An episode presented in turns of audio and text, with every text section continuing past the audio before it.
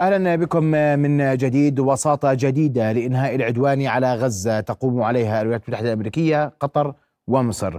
تبدأ بخروج رهائن تنتهي بوقف لإطلاق النار. تفاصيل هذه الوساطة إمكانياتها ما تدل عليه صحة ما يرد من أنباء حول هذه الاتفاقية أو هذه الصفقة. إن أبرمت للحديث حول هذا الموضوع أرحب بضيوفي الأمين العام للمبادرة الوطنية الفلسطينية الدكتور مصطفى البرغوثي. دكتور مصطفى مساء الخير واهلا بك في نبض بلد مساء النور أهلا وسهلا. أيضا ارحب بالكاتب الصحفي من القاهرة الأستاذ عماد عمر. أستاذ عماد مساء الخير. أهلا وسهلا مساء الخير. رؤيا بودكاست. أبدأ معك دكتور مصطفى. خطة أسميت بخطة التسعين يوما. هل آه، تقرأ في هذه الخطة إمكانية لوقف العدوان والحرب على قطاع غزة؟ وفي كل ما سرب لا معلومات واضحة حول موقفي. حماس وحكومة احتلال من هذه الخطة. آه، أريد أن أعرف أي خطة تقصدون من الذي قدمها؟ الخطة الأمريكية المصرية القطرية. خطة التسعين يوم. آه، أنا لا ليس لدي اطلاع كامل على تفاصيل هذه الخطة ولكن أنا أعرف ثلاث قواعد أساسية يعني يجب الأخذ بها. أولا يجب وقف إطلاق النار فورا وبأسرع وقت ممكن لوقف المذبحة الجارية ضد الشعب الفلسطيني. ثانيا إنه آه، عملية وقف إطلاق النار لا يجب أن تكون مؤقتة بل دائمة. ثالثا أن الأسرى الإسرائيليون لا يمكن الإفراج عنهم دون أن يتم الإفراج عن الاسرى الفلسطينيين. آه، ممكن أن تتم على مراحل ولكن أن تكون نهايتها مؤكدة وهو ضرورة أن يكون هناك وقف كامل للعدوان وانسحاب للقوات الإسرائيلية بالكامل من كل قطاع غزة. نعم. بقاء أي قوات إسرائيلية داخل قطاع غزة لا يمكن أن يسمح بأن يحدث استقرار على الإطلاق. طيب دكتور مصطفى في نفس الوقت تفضل. نعم. تفضل في. نفس الوقت يجب أن تتوفر ضمانات بتوقف إسرائيل عن محاولاتها المستمرة لفرض التطهير العرقي وأن يسمح لسكان شمال غزة ومدينة غزة بالعودة إلى أماكن معيشتهم. أن أن يمنع أن توقف عملية التطهير العرقي التي قامت بها إسرائيل في شمال غزة. نعم. أنا سأذكر فقط مبادئ عامة لما يتم الحديث عنه في خطة التسعين يوم أسبوعين وقف آه، آه، وقف قتال في القطاع وفيها يتم الإفراج عن آه، عدد من الأسرى المدنيين لدى حماس بمقابل الإفراج عن الأسرى في سجون الاحتلال. وقف قتال لوقت أطول وأيضا الحديث عن حرية الحركة للغزيين وانسحاب القوات قوات الاحتلال على مراحل إلى حدود قطاع آه، غزة ووقف آه، الطائرات المسيرة في القطاع وايجاد صندوق دولي لإعادة إعمار قطاع غزة. لكن كل هذا لا يتحدث عن ضمانة واضحة لأن حتى حماس أبدت يعني ملاحظة واضحة حول أن الاحتلال يفرج ويعيد الاعتقال ويزيد الاعتقال يوما بيوم. سأعود لك دكتور مصطفى لكن قبل ذلك للسيد عماد عمر. أستاذ عماد مصر اليوم آه، قدمت اولا جملة مقترحات. اليوم تقدم أو تطرح مع آه، آه، الولايات المتحدة الأمريكية وقطر خطة جديدة لتسعين يوم تنهي هذا العدوان. هل برأيك أن هناك وسائل ضغط ممكنة على الطرفين؟ أتحدث هنا عن حماس وعن حكومة الاحتلال للقبول بالمقترح المصري القطري الأمريكي. آه، الأطراف التي تقدم هذه الخطة الآن آه، بالطبع لديها بعض الثقل لدى طرفي آه، الأزمة الكيان الإسرائيلي وحماس لكن في نفس الوقت هناك دافع أو سبب أقوى وهو رغبة الطرفين في بحث الخطة. الآن الجديد في يعني في فيما يتعلق بالخطة المطروحة هو استعداد حماس وإسرائيل لمناقشة هذه الورقة. آه هذا في حد ذاته بالنسبة للأطراف آه أو الوسطاء يعتبر آه أو يعتبرونه يعني علامة أو مؤشر جيد على إمكانية الوصول أو تقريب الفجوات سد الفجوات بين الطرفين. زي ما حضرتك تفضلت انه الخطة بتتكلم عن مدى التنفيذ 90 يوم تقريبا وعلى ثلاث مراحل في المرحلة الأولى بيكون إفراج من جانب حماس عن باقي المدنيين الإسرائيليين آه، المحتجزين في قطاع غزة. وفي نفس الوقت تنسحب القوات الإسرائيلية من مدن القطاع ويكون هناك سماح بحرية الحركة ووقف طلعات الطيران الطيارات المسيرة في آه،. آه، طبعا في هذه الخطوة إسرائيل لها اعتراض بالنسبة لسحب القوات. لكن فيما يتعلق بالخطة هذا هو الشكل المطروح حاليا. وفي المرحلة الثانية سيكون هناك إفراج من جانب حماس عن المجندات الاسرائيليات وجثث الأسرى الذين لقوا حتفهم لأنه طبعا في عدد منهم تقريبا 27 حسب ما تقول إسرائيل لقوا حتفهم في الهجمات والقصف الإسرائيلي. طبعا في مقابل المرحلة الأولى ومقابل المرحلة الثانية سيكون هناك إفراج عن الأسيرات الفلسطينيات وعن مئات من الأسرى الفلسطينيين. في المرحلة الأخيرة سيكون الإفراج عن الجنود الإسرائيليين المتبقين وجنود الاحتياط مقابل الإفراج عن مئات آخرين من الأسرى الفلسطينيين. طبعا سيكون هناك خلافات بخصوص الأعداد والأسماء التي يمكن أن تقبل إسرائيل بالإفراج عنها لكن هذه لكن هي اسمح لي أستاذ عماد أن أقاطعك وأن أتحدث هنا عن موقف حماس تحديدا التي تحدثت بوضوح أن الصفقة التي يعني تمت في الفترة الماضية الصفقة الأولى في منذ بدء العدوان على قطاع غزة لم تكن مرضية لحماس وأن ما حدث بعد ذلك يضع حماس أمام معضلة التوافق على صفقة جديدة دون إنفاذ شروطها. نعم هو يعني ده السبب إنه حماس لها الآن شروط تختلف عن المرة الأولى. الآن حماس يعني تتطلع إلى ضمانات دولية لما ما ستسفر عنه هذه أي الصفقة القادمة. بالطبع إسرائيل يعني لديها من الأدوات الآن ما يمكن أن تشطب به أو تهدم به أي اتفاقات أو تحدث كما حصل في الفترة الماضية كانت تفرج عن بضع عشرات من الفلسطينيين وتعتقل في نفس الوقت المئات من الفلسطينيين. فالعدد حاليا من الأسرى الفلسطينيين نتحدث عن حوالي 7000 فلسطيني. فبالتالي حماس تدرك ذلك تريد ضمانات على ذلك وتريد أيضا ضمانات للتنفيذ وهناك تقارير أن حماس تريد أيضا ضمانات لاستمرارها في حكم قطاع غزة. طبعا هذه النقاط ليس من السهل يعني من جانب إسرائيل هي مرفوضة ومن جانب الوسيط الأمريكي هو لا يريد أيضا استمرار حماس في حكم قطاع غزة ولهم تصورهم الخاص لكن رغم تباعد هذه المواقف النقطة الإيجابية الأساسية هو الاستعداد للمناقشة. هذا يعطي مساحة للوسطاء ل يعني تقريب وجهات النظر. ومن المتوقع أن تكون هناك زيارات من الجانبين للقاهرة خلال الأيام القادمة ل يعني مزيد من يعني البحث عن قرب في هذه الخلافات وتقريبها. الاستعداد في حد ذاته هو الجديد.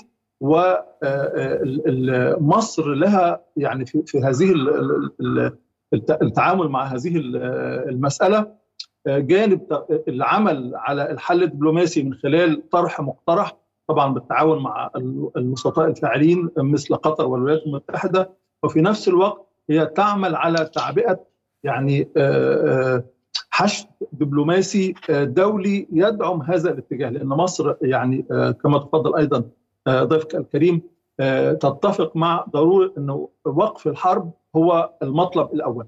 لا لا حل للأزمة قبل وقف الحرب. كمطلب أساسي. طيب. إدخال المساعدات أيضا مطلب أساسي. ومصر أيضا مهتمة ب يعني وضع حد أو أو يعني إنهاء الأحاديث والتصريحات الإسرائيلية عن إجبار الفلسطينيين على النزوح من قطاع غزة. سأتحدث عن ذلك أستاذ عماد تسمح لي لأنه لأنه أيضا يعني يغيب عن عن هذا المقترح الحديث المطلق عن محور فيلادلفيا وهو محور أساسي اليوم على أقل تقدير مصريا وفلسطينيا لأن السيطرة على هذا المحور يشكل خرقا كبيرا لما تم التوافق عليه عام 2005 لكن قبل ذلك أعود لك دكتور مصطفى. وهناك من يسرب قضية حكم القطاع استهداف قيادات حماس غير واضحة بالمطلق لكن الواضح أن ما أيضا ما سرب يقول أن هناك حالة من انقسام في مجلس الحرب للاحتلال بين قبول هذه الصفقة ورفضها وهذا يعزز ما يحدث مؤخرا. صحيح دكتور مصطفى؟ طبعا في انقسام أكبر عقبه في طريق تنفيذ أي اتفاق هو نتنياهو.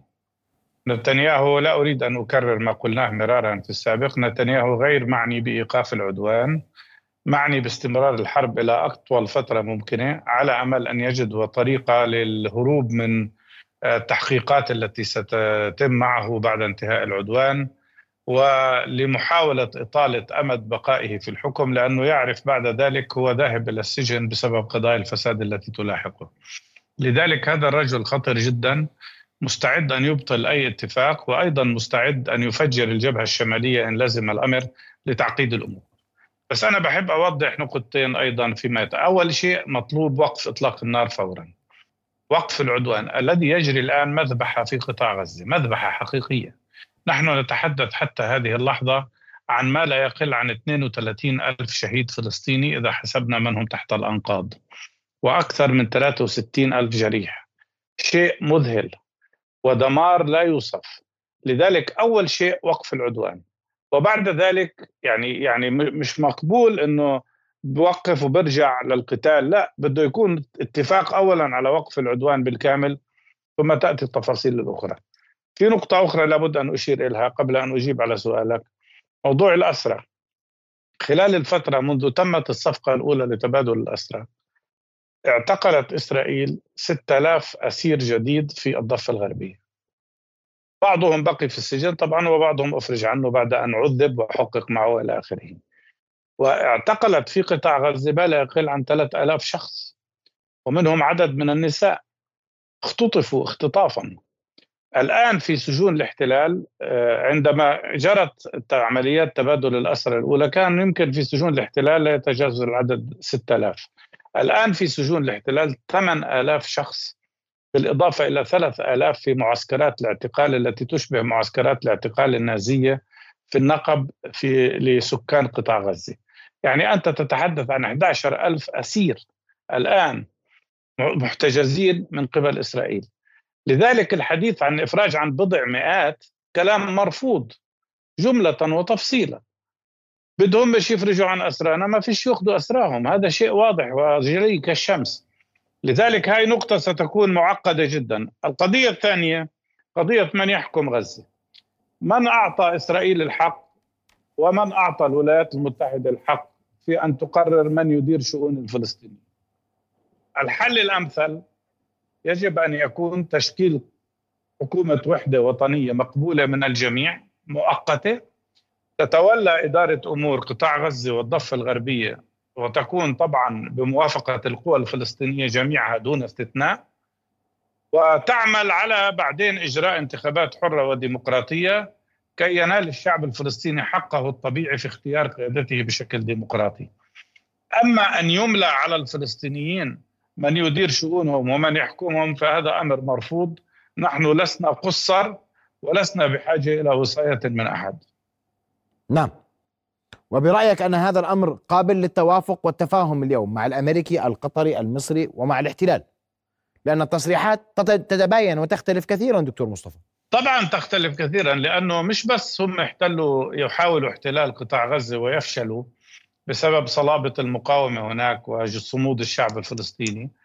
آه، في الضفة أعادوا احتلالها كاملا. لم يعد للسلطة الفلسطينية في الضفة الغربية أي سلطة ولا في أي بقعة. كل سلطاتها انتهت لأنه إسرائيل اجتاحت جميع المدن الفلسطينية بدون استثناء وتقوم بقرصنة حتى أموال السلطة الفلسطينية. لذلك أيضا يجب أن يطرح سؤال ما الذي سيجري في الضفة الغربية؟ وليس فقط في قطاع غزة. يعني هل سيكون وقف إطلاق نار في غزة وتستمر إسرائيل في الاجتياحات لمخيم جنين ومخيم طول كرم ومدينة نابلس ومدينة رام الله والخليل؟ هذا كله لذلك أنا الذي أدعو إليه وحدة الموقف الفلسطيني. لا يجوز أن نسمح لإسرائيل أو الولايات المتحدة بأن تنفذ سياسة فرق تسد.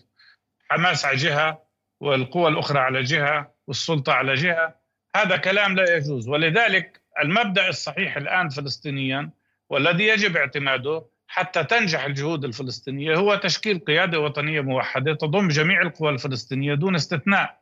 والتخلي عن كل العقليات القديمة التي تؤمن بالتفرد في إدارة الأمور. آن أوان تشكيل قيادة وطنية موحدة حتى نستطيع أن نكون على مستوى التحديات التي تقف أمامنا. جميل دكتور مصطفى سأعود لك أن هذا الأمر آه، يعني أنت تتحدث فيه دائما وكثيرا لكن على أرض الواقع لا جديد في هذا الإطار آه، على أقل تقدير بين الطرفين الأبرز فتح وحماس.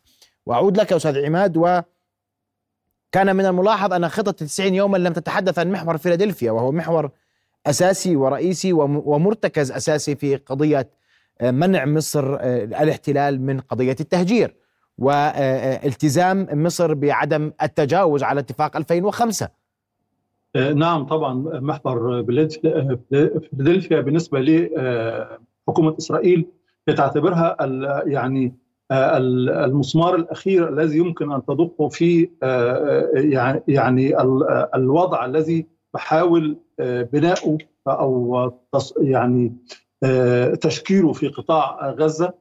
لكن تمرير هذه الورقة بالنسبة لمصر ليست مسألة يعني مقبولة على الإطلاق. طبعا زي ما تفضلت هناك انتهاك لاتفاقات سابقة هناك أيضا يعني اتفاقية سلام مصر تعتبر إن إن بنودها ستنتهك من خلال أي وجود إسرائيلي لتأمين هذا المحور وبالتالي سيكون من الصعب جدا تمرير هذا الموقف للرأي العام المصري. أن تشترك مصر في إغلاق قطاع غزة بهذا الشكل طبعا يعني هذا شيء يعني غير مقبول على الإطلاق من المصريين والحكومة المصرية تعي ذلك تماما ولا يمكنها القبول بذلك.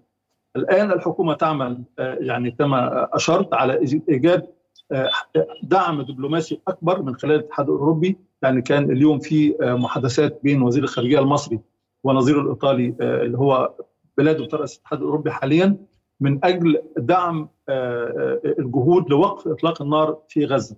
أيضا يعني مصر لديها الفرصة والإمكانية أعتقد في مرحلة من المراحل للتوصيل مع ما يمكن يعني تسميته الأحدث مبادرة عربية مطروحة. يعني كما تفضل الدكتور مصطفى المشاكل بخصوص الخروج من النفق المظلم الذي أدخل نتنياهو وحكومته المنطقة والعالم فيه المشاكل كثيرة جدا ولن يكون من السهل حلها، لكن أعتقد إنه في مرحلة من المراحل ستحتاج مصر لربط هذه الورقة الأخيرة التي تقدمها مع قطر والولايات المتحدة مع المبادرة التي تتحدث عنها وزير الخارجية السعودي أثناء منتدى ديفوس عن أن الدول العربية لديها استعداد لتطبيع مع إسرائيل مقابل خطوات لا يمكن الرجوع عنها لقيام دولة فلسطينية. وليس كما يحدث من حكومة نتنياهو مرارا اتفاقات وببساطة يشطبها ويتراجع عنها. ف نعم. يعني هذا هو الإطار العام الذي قد يتضمن أيضا يعني إيجاد شكل أو هيكل للسلطة الفلسطينية أقصد بالسلطة هنا الكيان ليس تحديدا المعنى السياسي للسلطة الفلسطينية حاليا لكن لابد أن يكون هناك شكل فلسطيني للحكم يحتوي كل هذه الخلافات سواء من خلال حكومة وطنية أو ايا كانت المسميات يمكنها التواصل والتعاطي مع الطرح العربي وتقديم الدعم بحيث يكون هناك شريك فلسطيني. لأن حكومة نتنياهو حاليا تلعب على أنها لا يوجد شريك فلسطيني. تريد تحطيم حماس في غزة وكما تفضل الدكتور مصطفى هي محت أثر السلطة الفلسطينية في الضفة. ف ونتنياهو تباهى الآن بأنه نجح في يعني تعطيل إمكانية إقامة دولة فلسطينية. الوضع يعني بهذا الشكل لا يمكن أن نستمر المطروح عربيا هو إقامة الدولة الفلسطينية في إطار الحل الأكبر للقضية. نعم، دكتور مصطفى أسمع وجهة نظرك في هذا الإطار و أود أن أسمع وجهة نظرك فيما يخص المبادرات العربية والحديث أن العرب يقبلون التطبيع في حال وجود دولة فلسطينية أو خطة لإقامة دولة فلسطينية غير قابل لا يقبل أو لا يسمح للاحتلال بالتراجع عنها. لا لا في فرق بين إحنا بدنا من العرب يتمسكوا بمبادرتهم المبادرة العربية. المبادرة العربية نصت على إنه عندما تنهي إسرائيل احتلالها وتقوم دولة فلسطينية مستقلة يمكن أن يجري تطبيع مع إسرائيل. في فرق بين أن تقول سأطبع مع إسرائيل بعد أن تنهي الاحتلال وتقوم دولة مستقلة وبين أن تقول سنطبع مع إسرائيل إذا كان في خطة لقيام دولة فلسطينية مستقلة. هذا كلام غير صحيح. وخاصة أن لدينا تجربة عظيمة وسيئة جدا. تجربة اتفاق أوسلو. اتفاق أوسلو مر عليه 30 سنة مش بس إسرائيل لم تطبق إلا جزء بسيط منه، ألغت ما طبقته. لم يبقى شيء منه. وبالتالي المراهنة على خطط ومشاريع طويلة المدى هذا كلام فارغ لا يمشي معنا. خاصة انه الاستيطان يجري على قدم وساق. ولعبة إسرائيل دائما طوال الوقت كانت كسب الوقت وفرض حقائق على الأرض ثم إلغاء إلغاء الحقوق الفلسطينية. أي تطبيع مع إسرائيل قائم أو سيجري دون إنهاء الاحتلال بالكامل. وإزالة هذا الاحتلال وإزالة الاستيطان من الضفة الغربية أمر مرفوض وفي غير صحيح وفي غير مكانه بل أكثر من ذلك نحن نطالب الدول العربية التي طبعت مع إسرائيل أن تلغي هذا التطبيع لأنه كيف يمكن أن يكون تطبيع مع منظومة إسرائيلية تقوم بارتكاب الإبادة الجماعية التي تنظر فيها الآن محكمة العدل الدولية؟ حتى لو لم يكن الموضوع فلسطيني. لو كان الموضوع اعتداء إسرائيل على زيمبابوي يجب أن يكون موقف من إسرائيل باعتبارها مجرمة ترتكب الإبادة الجماعية، فكيف بالحال وهي تعتدي على الشعب الفلسطيني شقيق الشعوب العربية. بس أنا بأكد تطبيع مع خطة لا يعني إلا تطبيع مع تصفية القضية الفلسطينية. لا يجوز أن يكون تطبيع إلا بعد إنهاء الاحتلال بالكامل، وأنا برأيي العنوان الرئيسي الذي يجب أن يطرح لكل الخطط هو كيف يتم إنهاء الاحتلال الإسرائيلي. آه، وبعد ذلك تأتي الترتيبات الأخرى. أما بقاء الاحتلال فهذا يعني أنه لن تكون لا دولة فلسطينية ولا حرية ولا استقلال وسيبقى الشعب الفلسطيني معرض للقمع والتنكيل. ما تقوم به إسرائيل الآن ليس خطوات نحو إنهاء الاحتلال بل خطوات نحو توسيع الاحتلال. نعم. لذلك أنا آمل أن يعود هذا الأمر إلى النقاش وأن يوضع على الطاولة كيف يتم إنهاء الاحتلال الإسرائيلي لأنه أصلاً لولا الاحتلال ما صار 7 أكتوبر أصلا. نعم. بدي أشكرك كل دكتور مصطفى اسمح لي قبل ان أن أنهي معك فقط بسؤال. هل تعتقد أن اليوم ما يحدث يشير بوضوح؟ تفضل تفضل سعيد تفضل. آه، يعني كما تفضل الدكتور مصطفى آه، يعني آه، نرفض إنه أي تطبيع مع استمرار الاحتلال الفلسطيني أو تصفية القضية الفلسطينية. لكن لابد يعني كنوع من برضه من يعني النظرة الواقعية أن ندرك الخطة العربية التي تتحدث عنها آه، وزير الخارجية السعودي هي خطوات لا يمكن الرجوع عنها. يعني هذا شرط شو يعني مثل إيش؟ في الطرح العربي م... الآن ويمكن ما هي الخطوات التي لا يمكن التراجع عنها مثلا؟ وقف الاستيطان مثلا؟ نحن نت... دكتور مصطفى نتحدث عن التفاصيل الآن لكن المطروح هو الإطار العام، الإطار أي حاجة يعني تتناقض مع هذا الطرح مرفوضه يعني إذا كان الطرح انه خطوات لا يمكن آه، الرجوع عنها اذا هذا كلام واضح جدا. لا يمكن الرجوع عنه. من من يضمن عدم التراجع عنها أستاذي؟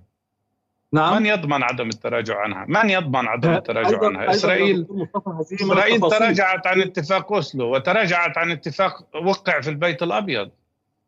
والولايات المتحدة سكتت. هذه هذه من التفاصيل. يعني لما بنقول إن إحنا لا هذا موضوع جوهري يا أستاذ. لأنه إحنا نعم. عايشنا نعم هو إحنا هو عايشين القضية وعارفين شو طيب بيجري. كل الوعود الاسرائيليه جوهري. لكن النقطة إذا انتهى. كان إحنا بنقول لا يمكن الرجوع عنها فهذا كلام طيب واضح. دكتور مصطفى وأستاذ عماد. أي أي خروج عن ذلك طيب. مرفوض. يعني إذا كان هذا واضح لكن دائما أستاذ عماد حديث الدكتور مصطفى أن الأزمة في التفاصيل وأن التطبيع المجاني تحت نعم. أي ظرف كان دون إقامة دولة فلسطينية مستقلة ودون أن أن أن يكون واضحا وجليا إنهاء الاحتلال للأراضي الفلسطينية قد يشكل معضلة للقضيه الفلسطينيه المستقلة. مفهوم. ذلك هذا هذا مفهوم أستاذ عماد. وبالتأكيد أن كل النقاشات محاوله التعاطي مع الأزمة بالتأكيد. إيجاد يعني صيغة للجلوس لإيجاد حل. لكن تصويت القضية الفلسطينية غير مقبول على الإطلاق. وكل الدول العربية حتى التي لها اتفاقات مع إسرائيل لها موقف ضد تصفية القضية الفلسطينية الآن. واضح. يعني كما رأيت موقف مصر من تهجير الفلسطينيين. فتصفية القضية الفلسطينية هذا هذا موقف موضوع آخر. طيب. هذا موضوع واضح ويحتاج إلى كثير من البحث. اعذروني دكتور مصطفى وأستاذ آه، عماد. ضيق الوقت. اعذروني جدا. وشكرا لكم على وجودكم معنا. وسنبحث أكثر في آليات وما يمكن آه، القبول به من علاقة مع الاحتلال إذا ما آه، كان هناك خطوات وأي خطوات وكيف يضمن الجميع أن تتحقق الدولة الفلسطينية. نريد جميعا شكرا جزيلا لكم وضيفي الكريمين. رؤيا بودكاست.